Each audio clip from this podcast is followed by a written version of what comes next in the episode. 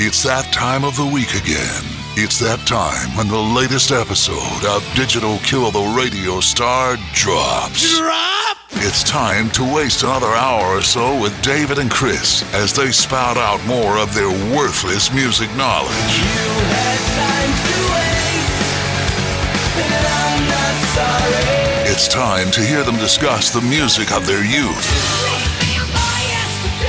as well as the music of today.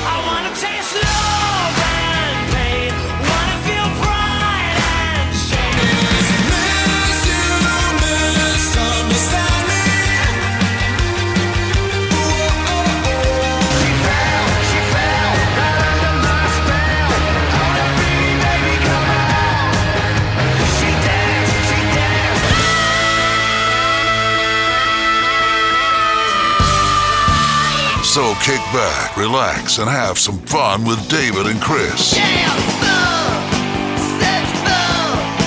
Digital Kill the Radio Star starts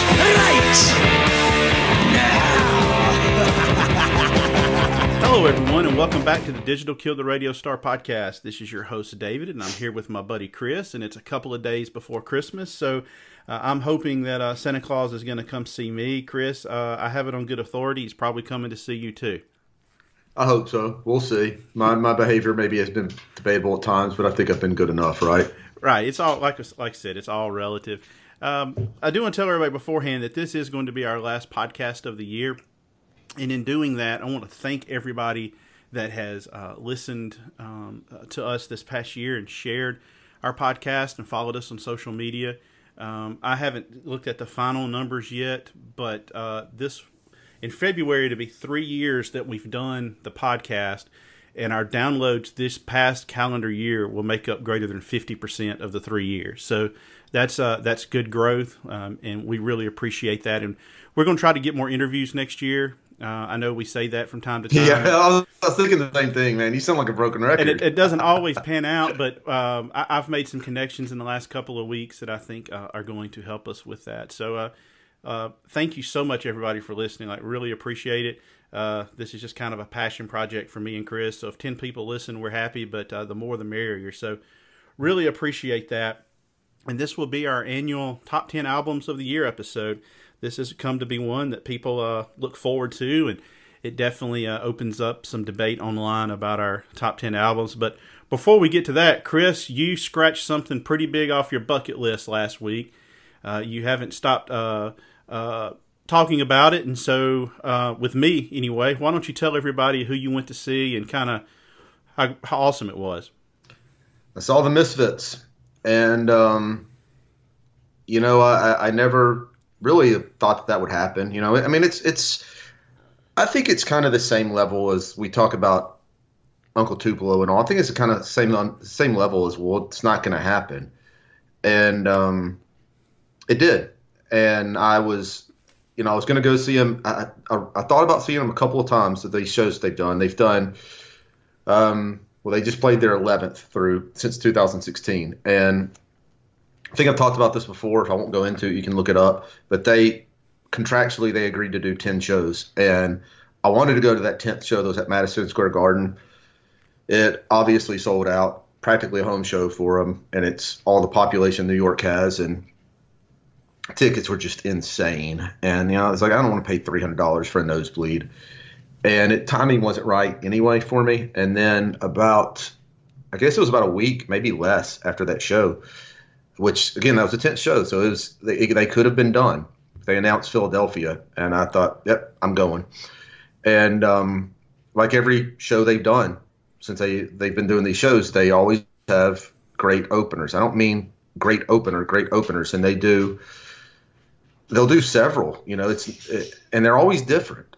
They're every show it's been different. And this year I got um, we got Dropkick Murphys, which I've seen before, and I am a fan of Dropkick Dropkick Murphys. And then the first band was a band that I've gotten a lot more into over the last year or so, and that's Agnostic Front. And um, without going too much in detail, I'll just tell a little bit about each. Um, I mean, first of all, just the build up going to it was just amazing. I haven't been that fired up for a show in a long time. And Agnostic Front comes out, and it was probably when they started 30, 40% full.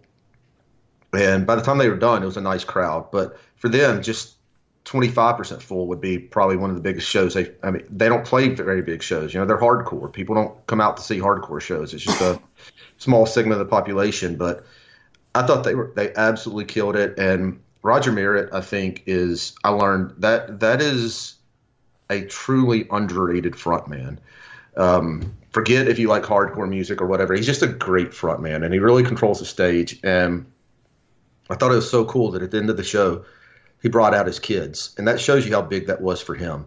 You know, he again, he does, he's not used to playing that kind of stuff, and um, it was like he finally got his moment. And uh, I, I, supposedly he grew up. He, he would go to the Misfit shows when it, you know before Agnostic Front really broke. And so that was a really cool thing. He posted pictures later with him backstage with all the Misfits guys, with his wife, with his kids. Uh, so I loved that. Dropkick Murphys, like I said, I've seen them before. They were great. The the one thing I would say that was cool is I was I was kind of joking beforehand. I was playing a song that they did off of one of the most more recent records they did. I can't even think of the name of it, but it's a Christmas song. And I thought it'd be cool if they play this, but I didn't really think they would. And I think it may have been this like two songs to the end. They did play it, and they had the red and green lights, and just really cool. And then here comes the Misfits. Glenn and Jerry and Doyle coming out, Lombardo on drums, and the opening was so cool the way they opened it.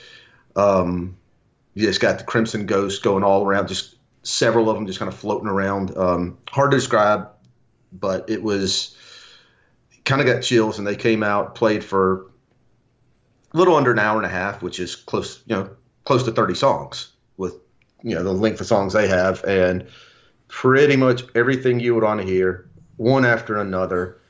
And the thing, you know, we uh, I text a couple of friends and some of their videos, and one said just how commented just how great they sounded, and said he's not used to somebody being at an arena show, sending him a video and it sounding good. Uh, Glenn has got to be, and if you don't like Glenn, you're not going to like his voice, period. But if you like Glenn, he's got to be, he's got his, he's vocally he's probably held up better than most people because the man's in his 60s now and he sounds amazing. And you know, to summarize what I would say of how I feel about the show is they just announced they're doing a, a festival, and so there are, there isn't a show number twelve happening, but it's in Mexico. And if they do another U.S. date, I'm going. It's not a matter of I might, I'm going. So hmm. there you have it. That's my review. How did you sneak your phone in there to get that video that you sent me? You know, they didn't do it. Uh, they didn't. And, and what Dave is referring to is it's a new thing that I don't know. A lot of people haven't experienced this yet. And I, I'm being one of those. You'll go into a lot of a lot of comics are doing it. You know, in the cancel culture, I, I think it's a really smart move by them. But you go in the way it's been explained to me. You go in through through the gate and they put your phone. They lock it in this device, and you have no use of it. And then at the end of the phone, at the end of the show, people are going out, I guess it, they unlock them all at the same time. You just throw little cases in a bin. And they didn't do it for this show. Now, my only thought, and I don't know if this is true, if this is right or not, but the Army Navy game was happening, which Army the Wells Fargo Center where they played and the in Lincoln Field, they're they're pretty much right beside each other. And the Army Navy game ended, I guess, probably around four o'clock. And they did start this show much later than you normally would for you know an arena show. They're usually starting 7:30, 8 o'clock. Agnostic Front went on at nine, and I think, well, not I think, I know it was due to the uh, Army Navy game. I, I heard them say that it was, but I wonder if just the logistics of it, that they just didn't have the time, because I imagine it will delay entrance into the venue, and that is my guess. I don't know if that's true, but that would be my guess. It's just that it, there wasn't the time to have everybody go through that process. And um, supposedly, I don't even remember seeing this, but supposedly there were signs everywhere saying no use of cell phones, all that. Well, yeah, David, you've seen a, c- a couple of videos I sent.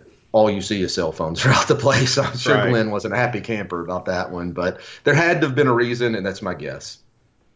Interesting. I think we're going to start seeing that more and more. I don't agree with it. I mean, I, I don't like it that everybody's on their phone the whole time, but it, at some point, you just have to accept that's where we are as a society. You know. Well, here's here's what I would say to this, and I'm to be really really serious. This isn't a joke. I uh, I was saying that before I had before when I thought I was to have to turn them in, I was telling people I think this has been a great thing because God forbid I actually have to do what I did in the olden days, which is actually watch the show.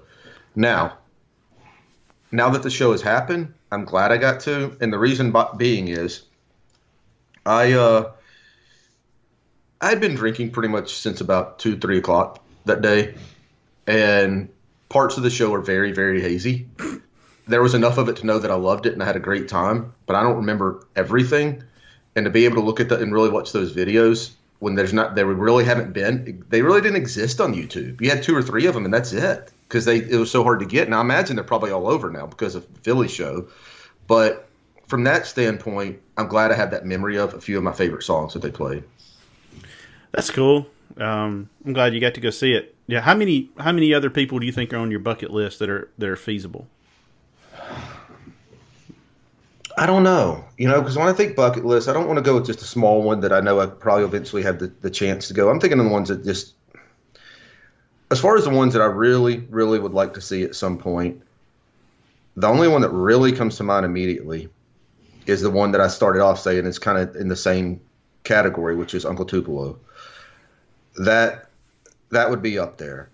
Um, I don't know. That's that's my immediate thought. There's probably others I could think of, but that's my very first thought. What about you? Mine's really just down to two: Pearl Jam and Aerosmith. I, I've never seen either one of those. And see, those are easy to make happen. I understand wanting to see those, and I haven't seen either one too, and I would like to see those. But a, I'm not huge fans of the bands, and b, they can happen if I put forth effort. Right. Well, Misfits couldn't happen. I mean, they, Misfits had since 2016. The last time they had played was 1983. Right. which which you know the crazy thing too, and then we'll move on from this, but you know if you the Misfits again, I'm gonna use the Uncle T- Tupelo comparison. When they were playing, there were hardly anybody at the shows, and I mean hardly anybody was there. And now, and at a record, and Glenn even did a, a little rant against the record labels that wouldn't sign them at the show, and now here you go, we're playing, you know, 2019 and the Wells Fargo Center holds 19,500 and the back from the back of the stage behind it was blocked off. Everything else if it wasn't sold out it was super close. So I got to believe there were at least 15,000 people in there. Yeah, that's impressive. Yeah, and I'm uh and uh, and then too I was thinking about this as you asking me how cool is it? it I am this usually doesn't happen. Usually I stay about the same. I'm a bigger Misfits fan than I've ever been now. I mean, that's all I've been listening to for about the past week. That's pretty much it. Hmm. Well, uh, I'm glad you got to see them. I know that was cool for you. I know I was there the night that you decided you were going to get tickets and go, and you were pumped up. Yeah. Uh, actually, I think that was when we went. Was that when we went to see Michael Graves that you were like, "I'm going to go," or is it Roxy? no, Blue? I, no, we were going to see Roxy Blue, and I was, I was probably ninety percent there.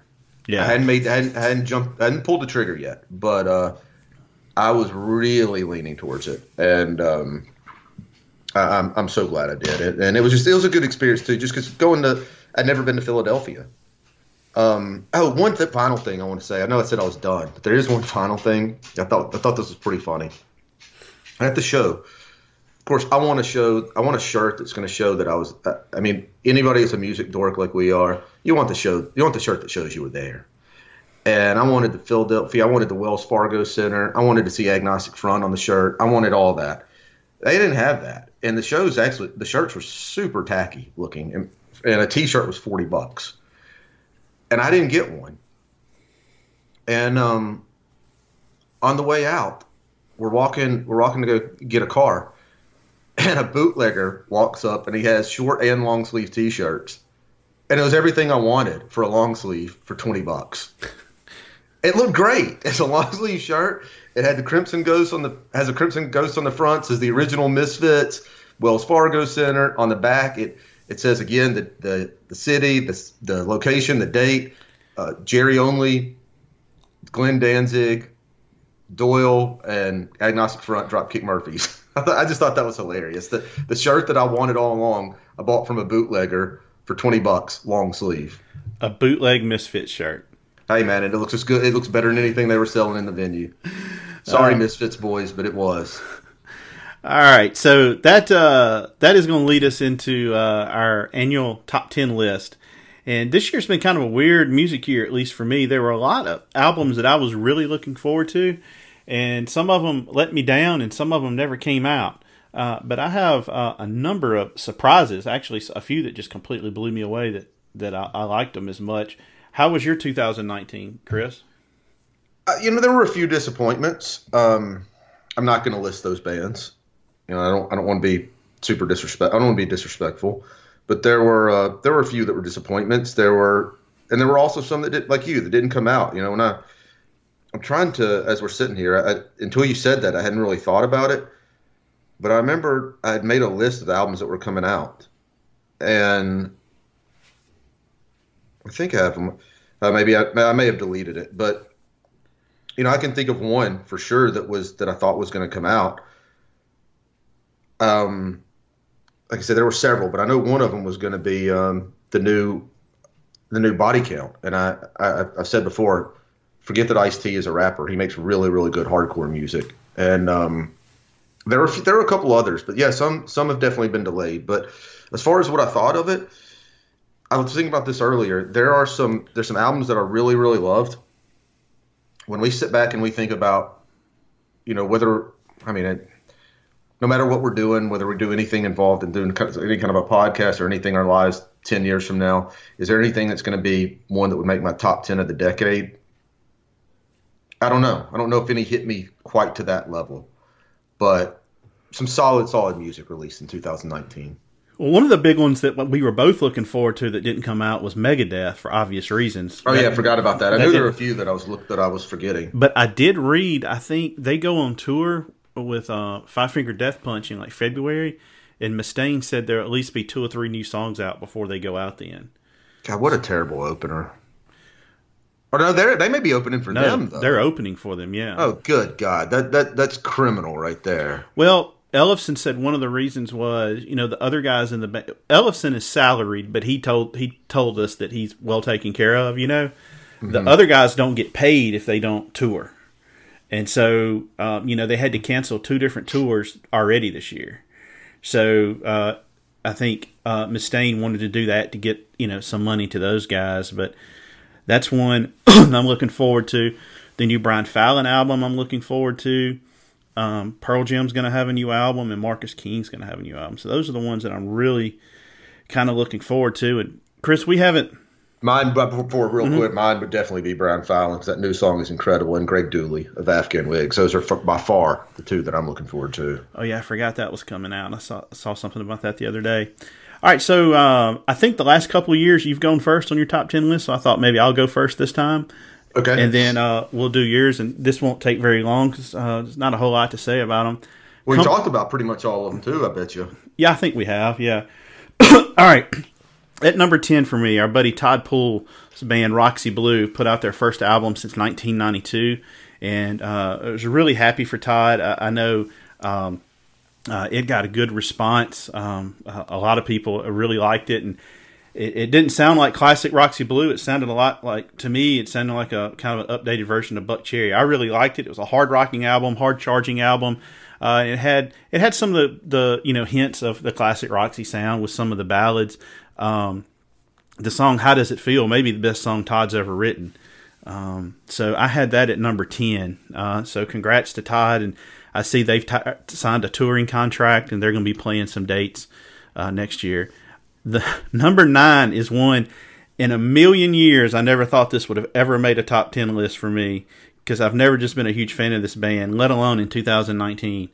But the new album "Flesh and Blood" by Whitesnake it just blew me away. Like I, I, I remember when it came out, I just you know gonna listen to it because I figured it's something we could talk about on the podcast, and I was like, this is this is amazing. There, there's only one song on there I didn't like, and I remember texting with our buddy Kate, and he was talking about how much he liked it. And I've never been a huge Whitesnake fan, but let alone in 2019. But I mean, you gotta you gotta give people their due when they earn it. Um, really big sounding record um, for them, and uh, it, just really, really good. Uh, Joel Hoekstra and Reb Beach do a really good job on that, and from what I've read, I think a lot of it comes from Joel Hoekstra's writing that has uh, that really added a lot to that album.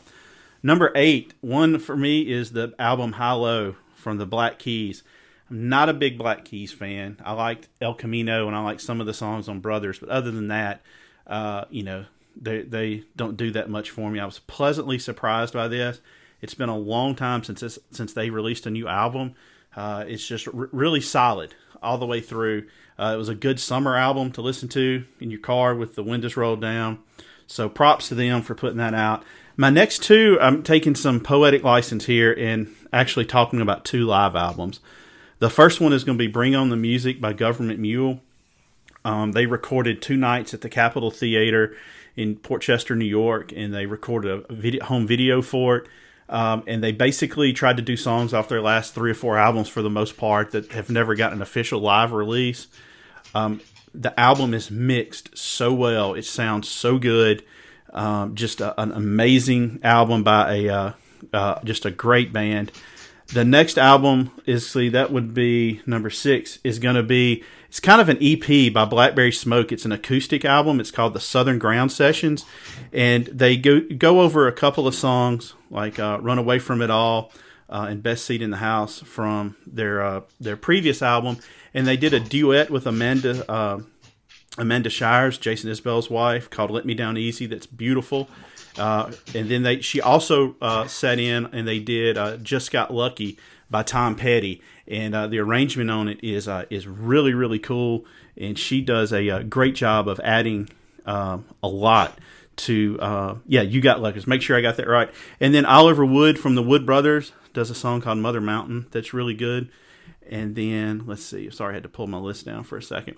Number five, High Water Two by the Magpie Salute. This this album would have been higher for me had their breakup not been handled the way it was. Uh, for those that don't know, uh, Rich Robinson got back with his brother Chris to form the Black Crowes, and basically, from all things that I've heard and learned, just kind of left those other guys in the lurch. They did no promotion for the album, none. I think Rich did like one interview. Um, a more of a rocking album than the first one. The first one it was a little bit more Americana. This one was mixed better, uh, and, and sound. It's it actually it sounded a lot better. Uh, had they not broken up the way they did, it would have been probably number two or number three for me. Number four, the Tedeschi Trucks Band, the album Signs. I saw them for the first time this summer, and they were as advertised. Just an amazing professional music band. And this album I thought was their most consistent that they've put out, and they're just getting better and better. And they're playing. And when I saw them, it was probably eight thousand people there, so they're getting bigger and bigger crowds. Number three, the band Trigger Hippy, Full Circle and Then Some. The first Trigger Hippy album I liked, but I, I kind of always viewed it as a side project. It was uh, Steve Gorman, Audley Freed, Joan Osborne, um, Jackie Greene, and uh, Nick Govrik. And uh, they put out an album and then just toured a little bit for and didn't do much after that. And as Steve Gorman told me, it, it was it had the feel of a side band, and he wanted to make it a real band. So they've gone back and gotten. Um, he and Nick have gone and gotten a, a new vocalist by the name of Amber Woodhouse, who is just a powerhouse of a vocalist. Uh, this was probably my like most surprising album. It just blew me away. It's got a little bit of everything of American music. Uh, it's just great. Uh, it's just great musicians performing soul, R and B, some funk, rock, a little bit of country on there. All right, so number two and number one, I, I went back on for a long time. Number two is going to be Feral Roots by the Rival Sons. The I guess this is probably their sixth or seventh album. All of their albums, I've been able to find one or two songs I really liked, but then, in my opinion, they had a lot of filler on them. And this is the album that the it was the longest stretch of time in between albums for them. Normally, they put out one album a year, and I think that really benefited them on uh, this time.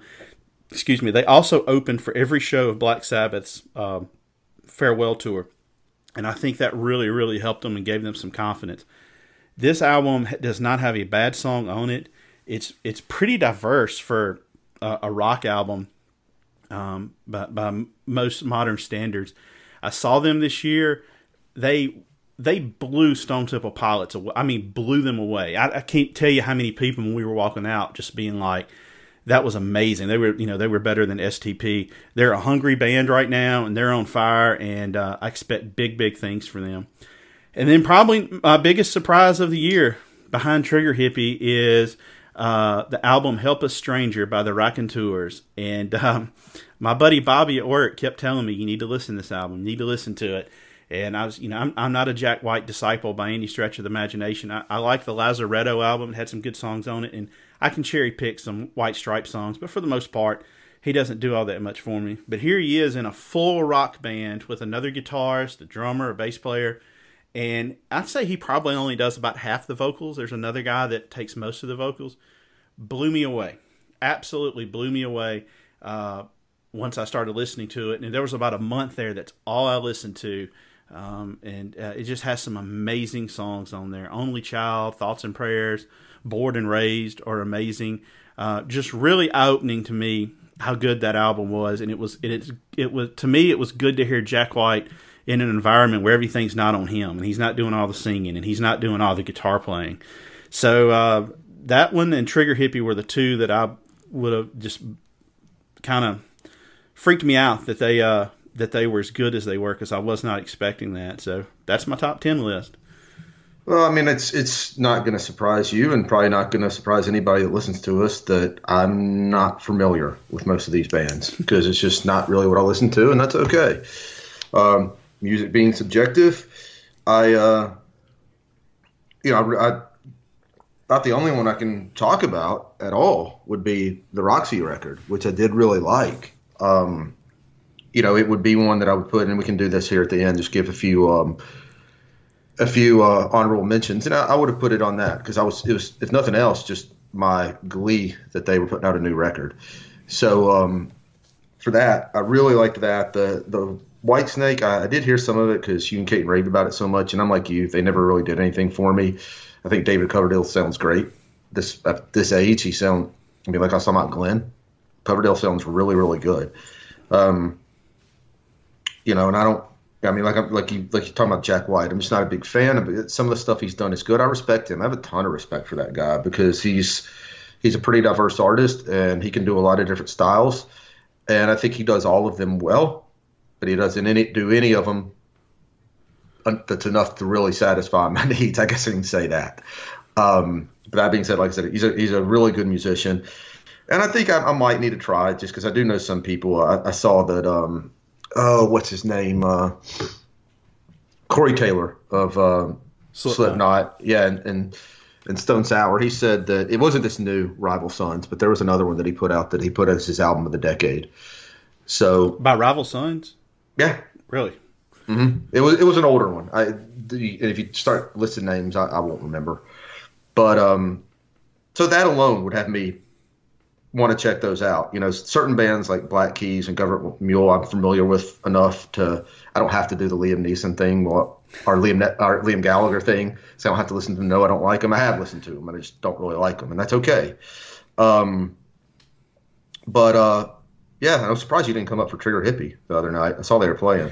Uh, life got in the way, man. Uh, okay, yeah, just one one of those things. I, I had I had planned um I had planned all along to do it, but uh wound up not being able to make it. Yeah, they um that they you know if if you're not don't know, I interviewed Steve on my other Black Crowes podcast, State of Amorica, and you know he said we're going out this year and we know it's not going to be big crowds. The point is to go out and just let people hear us, and then we're going to circle back next year, you know, and really do a, a really big uh, proper tour. There's a lot of stuff on that album I think you would kind of like. It's I mean it it literally is like funk, R and B, bl- uh, not blues, uh, a little bit of country, a little bit rock. It's just uh, they have three different people that sing. It's just really, it's really good. It, and this isn't a knock on and You may know what I mean. It's really good background music. Like if you Okay. like if you're cleaning your house, you know, you can put it on and you're like, and and, and it, it it interests you, you know, while while you're doing other things. It's it's actually it's really really good. I think you would actually probably like it. It's really good vocals. Um, all of those people that they have in the band. Have you ever heard of the band Band of Heathens by chance? They're kind of a Yeah. yeah. All right. So Ed Ed Jurdi, who's in Band of Heathens, he's one of the vocalists for it. Uh, so anyway, yeah, that one blew me away. And then um, I'd have to say I came close to putting Sturgill Simpson on there. Uh, that was one that was an honorable mention. Um, uh, the new album by the National, I was really excited about it, and it really let me down. For whatever reason, they decided to have a female sing like on five or six songs, almost as duets, and uh, I don't know for some reason that just rubbed me the wrong way. Not because she's a woman, but uh, just you know the national. That guy's got such a great, unique voice. So anyway, those were my ten and some of my disappointments and things I'm looking forward to. Kind of what. Uh, let me hear your top ten. Are, are there? Let me guess. There's going to be some um, death bluegrass, some uh, some some punk music where they have a flute player or something. So, I'm But none, sure- you know, none, none of the uh, crazy black metal albums were really released this year. There was one, and it was it doesn't didn't make my list. It to be discussed, and that's the new Alcest. But of the other ones I didn't listen that I listened to, they didn't really make it. And Alcest is re- really there's hardly any black metal elements in that one, but people still call them black metal for whatever reason. you got to have a label. But yeah, but it, and it's not fitting. But okay. So I'm gonna go. Let's go with number ten. I went with Titus Andronicus and Obelisk. That this was um, a return to form. The album they did before. I, I think it's cool they did it. It's what they wanted to do. Uh, Patrick Stickles he wanted to he wanted to do a more stripped down record. wasn't bad, but it just wasn't what I fell in love with. This was a return to the chaotic punk noise of Titus Andronicus that I love, and Bob Mould produced it, so I thought that was super cool. Number nine, I went with Ryan Bingham, American Love Song. Uh, this was also another one where he just really came back. The the, the prior record, I didn't love. I loved all of his other records, and this one he came back with another really strong effort. Number eight, Vampire Weekend, Father of the Bride. Now this one I will say, where it, it, this was this is one that's guilty of being too long because there are I think 18 songs on it, and if it, if you let me pick 12, it would be in my top three for sure, for sure. But the, I got to look at the overall album, and because those other tracks are on there, it brings it down a little bit. This is another one too, where there's a lot of uh, some female vocals in it that was new, and it for if you're a Vampire Weekend fan, at least for me, I thought it worked really really well. I, I loved it. I thought, like I said, had the potential to be just made. I mean, one of their best records for sure. But there's just a few weak tracks in it that brought it down. Number seven, I went with the Dollyrots, Daydream Explosion. This is an album that sounds like it should have come out in like 1999. And I don't mean that as the, the nu metal type stuff. It's more the um, kind of poppy punk stuff that was really big in, in that time. But still has enough to sound fresh. And uh, it's just this female vocalist, and I, I love this band. This is a band that I just got into this year. And um, yeah, I think this is the one I, I've talked about it before. This is Drew Carey, his favorite band. I've, I've heard. Um, number six, continue to give the female vocalist some love. Jade Jackson, Wilderness. I thought this was this was her second record, and I thought it was much better than her first. And that, for any music listener listening to us, and if you're listening to us, you are a music listener, you know how rare that is. This was better than the first one. I loved Wilderness. I could potentially even put it as high as three or four on this list. But for me, when I start getting to these, these all these albums are pretty close. Number five, Sturgill Simpson, Sound and Fury. Got to be honest, I thought I was going to hate it when I found out what he was doing. I thought, nope, nope, nope. I want to hear another Waylon Jennings sounding record, and that wasn't it. But what he did worked, and I might put this as his maybe his second best record that he's put out. I, I love this record. It rocks. Great driving music. Number four, Off with Their Heads. The album Be Good. I've been a fan of this band for a while, but it's they've never really put anything out that I thought would be like top ten worthy for me. So obviously, it's probably my favorite record they've put out. I thought this record was good beginning to end. Uh, last two tracks, I, I I, I couldn't have asked for a better way to end a record. Just phenomenal, phenomenal ending. Number three, a guest we had on this year, Ryan Hamilton. Ryan Hamilton and the Harlequin Go- Ghost. I, stu- I'm- I mumbled that. Ryan Hamilton and the Harlequin Ghost. This is the sound. Kind of a uh, Tom Petty-ish, just rockish, popish record. Really, really, really solid record, beginning to end. And number two, I went with Dave Hause, Kick. This record is, I didn't think it was going to make my list until um, I mean, I didn't think it was going to make it this high on the list. I knew it was going to make my list, but as I was starting really going through these tracks, I thought, man, this one really, really deserves to be on there. Every song is good. I uh, I love. I, I thought it was a great, great effort by him. Maybe my maybe my second favorite record that he's put out uh, outside of Devour. And uh, again, album's Kick. And David, I think you were going to play a song from this, and I told you go and play play uh, Fireflies.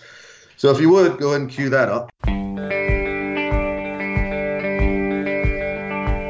I've got a sepia tone Polaroid of you from days gone by. You look so good in shades, but I wish I could see your eyes. Shining bright right back at me like you saw something in mine. Lighting up the August night like dizzy fireflies. If we saved a thousand dollars back then, we knew we would be fine. We'd sneak into the golf course back when all we had was time. We'd lie under the fireflies and drink a box of wine. Long before you wanted more, and this whole world lost its mind. This whole world lost its mind. Can you meet me there tonight? I don't want nothing but your hand in mine. Like when we were young and wild eyed, we had nothing but plenty of time. Lit under the fireflies.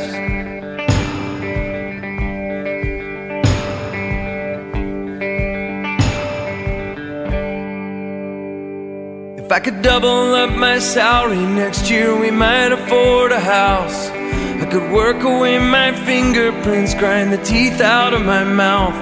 You said if we can't find our hope, we'll end up living by our fear. But every day seems less okay, and it hasn't been our year. I'm older now, and all I know how is to work to see your face. Smiling proud, knowing we carved out some tiny little space. This clock just keeps on ticking. We can't seem to slow it down. Let's kick against the current, and I'll hold you if we drown. I'll hold you if we drown. Can you meet me there tonight? I don't want nothing but your hand in mine. Like when we were young and wild eyed, we had nothing but plenty of time. Lit under the fireflies.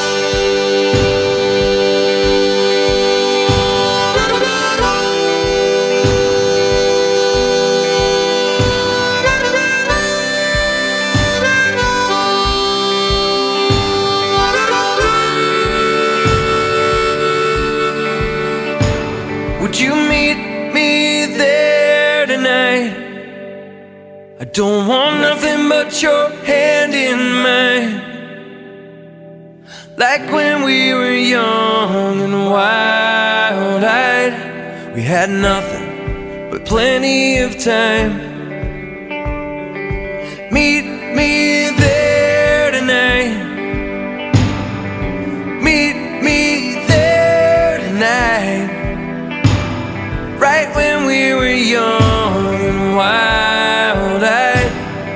Had nothing but plenty of time.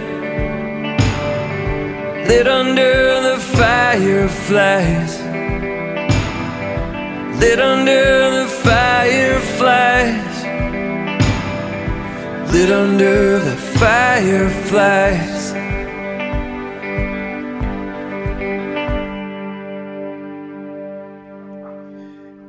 And then my final pick is Life of Agony, The Sound of Scars. We talked about this before, just the way that um, how cool I thought this record was, how cool I thought this concept was. That an album they put out in 1993, where you thought it, it was a concept album, where you thought the guy, I mean, you knew he committed suicide, you thought he died, but they come up with that album in 2019 from the perspective that he survived his suicide attempt. and this album was I mean to say it exceeded my expectations for a Life of Agony record is an understatement. It it could potentially be my second favorite one since River Runs Red. I thought it was great, and as I've said before, anybody listening, if you've listened to Life of Agony before in the past, especially if you've listened to Soul, Sur- I mean, I'm sorry, if you've listened to River Runs Red, play that record, then play The Sound of Scars, beginning to end, and that's quite a listen. So that is my top ten. Well, I remember from listening to our Ryan Hamilton interview, one of my favorite moments of the podcast this past year was when he went on his Trixter rant. Yeah, he doesn't like the hair bands. Hashtag don't hashtag he doesn't like Trixter. Um, yours um wasn't as heavy as I was anticipating. I- you know, I thought the being, same if I'm being completely honest with you. I thought the same thing. I was like, wow, I only have one metal record, and that's it. And that kind of surprised myself. But uh, yeah, it's just the way it's, it's just the way it lined up. You know, I'm I'm a pretty we know you know I'm a pretty diverse music listener, and I picked the album that I like the best. These are the albums that I like the best. Not to say there wasn't good metal, but uh, who knows? 2020 could be a different year. There could be six of them in the list. Yeah, you um you never cease to amaze me with um what you um what you can find and come up with. Pretty tame list though. Yeah, honestly, it is. I was I mean I was Nothing bizarre. I was expecting um um some really like out there stuff, but it really wasn't. No, that that Titus same. and is, how do you say the last name? Um Andro- I say Andronicus. Andronicus. I've seen that pop up on a few um on a few lists. I've seen um obviously Sturgill Simpson's popped up on a few lists. Uh, that Life of Agony record got a lot of buzz when it first came out. I, I heard that on s- several other podcasts actually. Um, the Jay Jackson album is really good. I probably I probably could have worked her into my honorable mentions. To be honest with you, that song Wilderness I absolutely love. I, that's one of my more played songs of the year. Best, best song she, in my opinion, that's the best song she's done so far in her, her short career. Yeah, and we uh, we would love to interview her, and she's going to be here in a couple of months. So maybe if you're listening, We will Jade- try. Jade, sit down with a couple of boys. It'll be fine. Um, yeah, so I thought it was a it was a good year, and it was a really good year for the podcast. As I look back, we got to interview Stryper for uh, a uh, a solid hour, the full band. We um, um, we interviewed Ryan Hamilton, and that was kind of like right before he started breaking uh, you know, bigger than than what he was at the time. We interviewed uh, what was his name, Jeremy Fury from. Um, Was that this year? Or was yeah, that, I think it, it was was this this- year. I couldn't remember if it was the end of last, but I guess it was because I think actually I think that may be how we got him on the on the shows because I had him as a as a top ten album. So who knows? Maybe maybe something can come from these lists. You know, we can get them on. We show how much we love their music. and we had uh, you and Kate did a good job with Charlie Overbey. We had uh, David Ellefson on, which was a really big deal for me, and um, we had um, um, several several people from other podcasts on there. So uh, uh, shout out to those guys: Sonny Pooney from Growing Up Rock podcast, and Steve Wright from um, Potter Than Hell, and, and the Potter Than Hell guys. And we had uh, BC on to do that Megadeth episode. Anytime you can talk to BC, that's a, that's fun. Um, yes, it is. By the way, uh, cracked me up a couple of weeks ago. I'm listening to Potter Than Hell, and uh, you know they're like, uh, "BC, what are you listening to these days?" And he's like, uh, "The new Grace Potter and Saxon." Yeah, I never would have expected him to say anything other than a band like Saxon. And for him to say Grace Potter, that surprises me. um, and tell you what, I was real big on the Grace Potter train a couple years ago when she had was with the Nocturnals. I had all of those albums, and then she went um, solo and just kind of got away from what I think she does really well, and she kind of came back to it on this. Still a solo album. She came back to it on this one. It, it, it was pretty good. Uh, several good songs on there, but yeah, that cracked me up when BC uh, when BC said that, and so That's surprising. but you know, and I will say, I'm, I'm not to cut you off, but just a few that I would say that I put as honorable mentions because I let me give an opportunity. Let me give the uh, a little bit more hard edge some some credit here too. I did say I really like the Roxy Blue. It was a heavier record. Um, the Amon Amarth Berserker that was I, that was in strong consideration for my top ten. The new Agnostic Front, Get Loud, I think is really cool. They're still sticking to what they do well. The Menzingers, Hello Exile, uh, that was maybe the best, maybe their best record. I really liked it. And the new Bob Mould, um, Sunshine Rock. So those are kind of my honorable mentions. Well, that was it was a good year overall. I thought for music. Um, and I we- agree. and we have we have several um, coming up that I think we're both looking forward to. And uh, I keep hearing uh, from industry people that it's going to be a really good year for touring.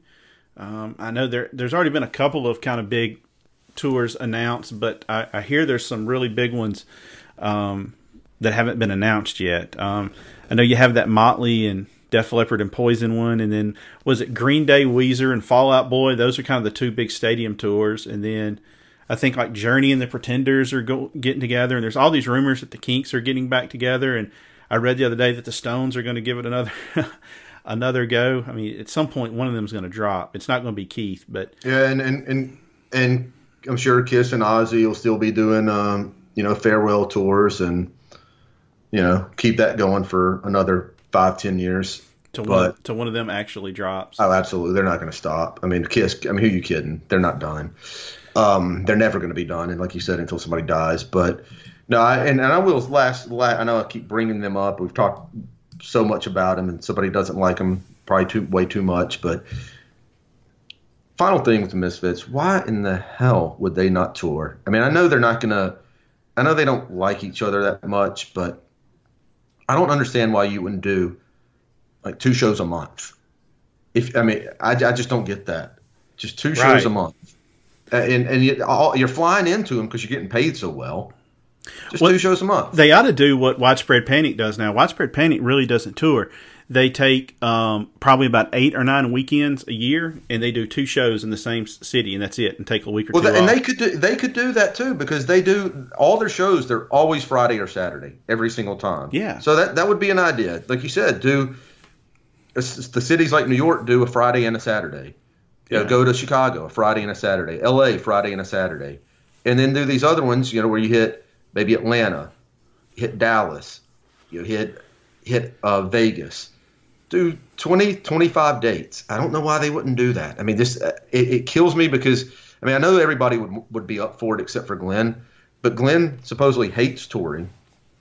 But yet he's gonna he says he's taking Danzig out this year, and he's gonna make even giving though he has to give half of it up because a 50-50 split with Jerry. I gotta imagine he still gets a lot more money per show oh yeah, than Danzig. I mean, thousands and thousands more. We're not talking like a thousand or two. I bet you it's tens Right. more. I, I, I just don't get it. I'll go out with my worst enemy in this road, and, if, and I'm gonna go, I'll go out on the on the road with my worst enemy in this world. If we have, if we only have to play a, an, an hour fifteen together twenty times a year, you'd proclaim your love for vinyl for the right amount of money. Absolutely. You, you, I would say it's the best format, and it's it's a that anybody who was ever that ever want was for stopping it should be put in prison.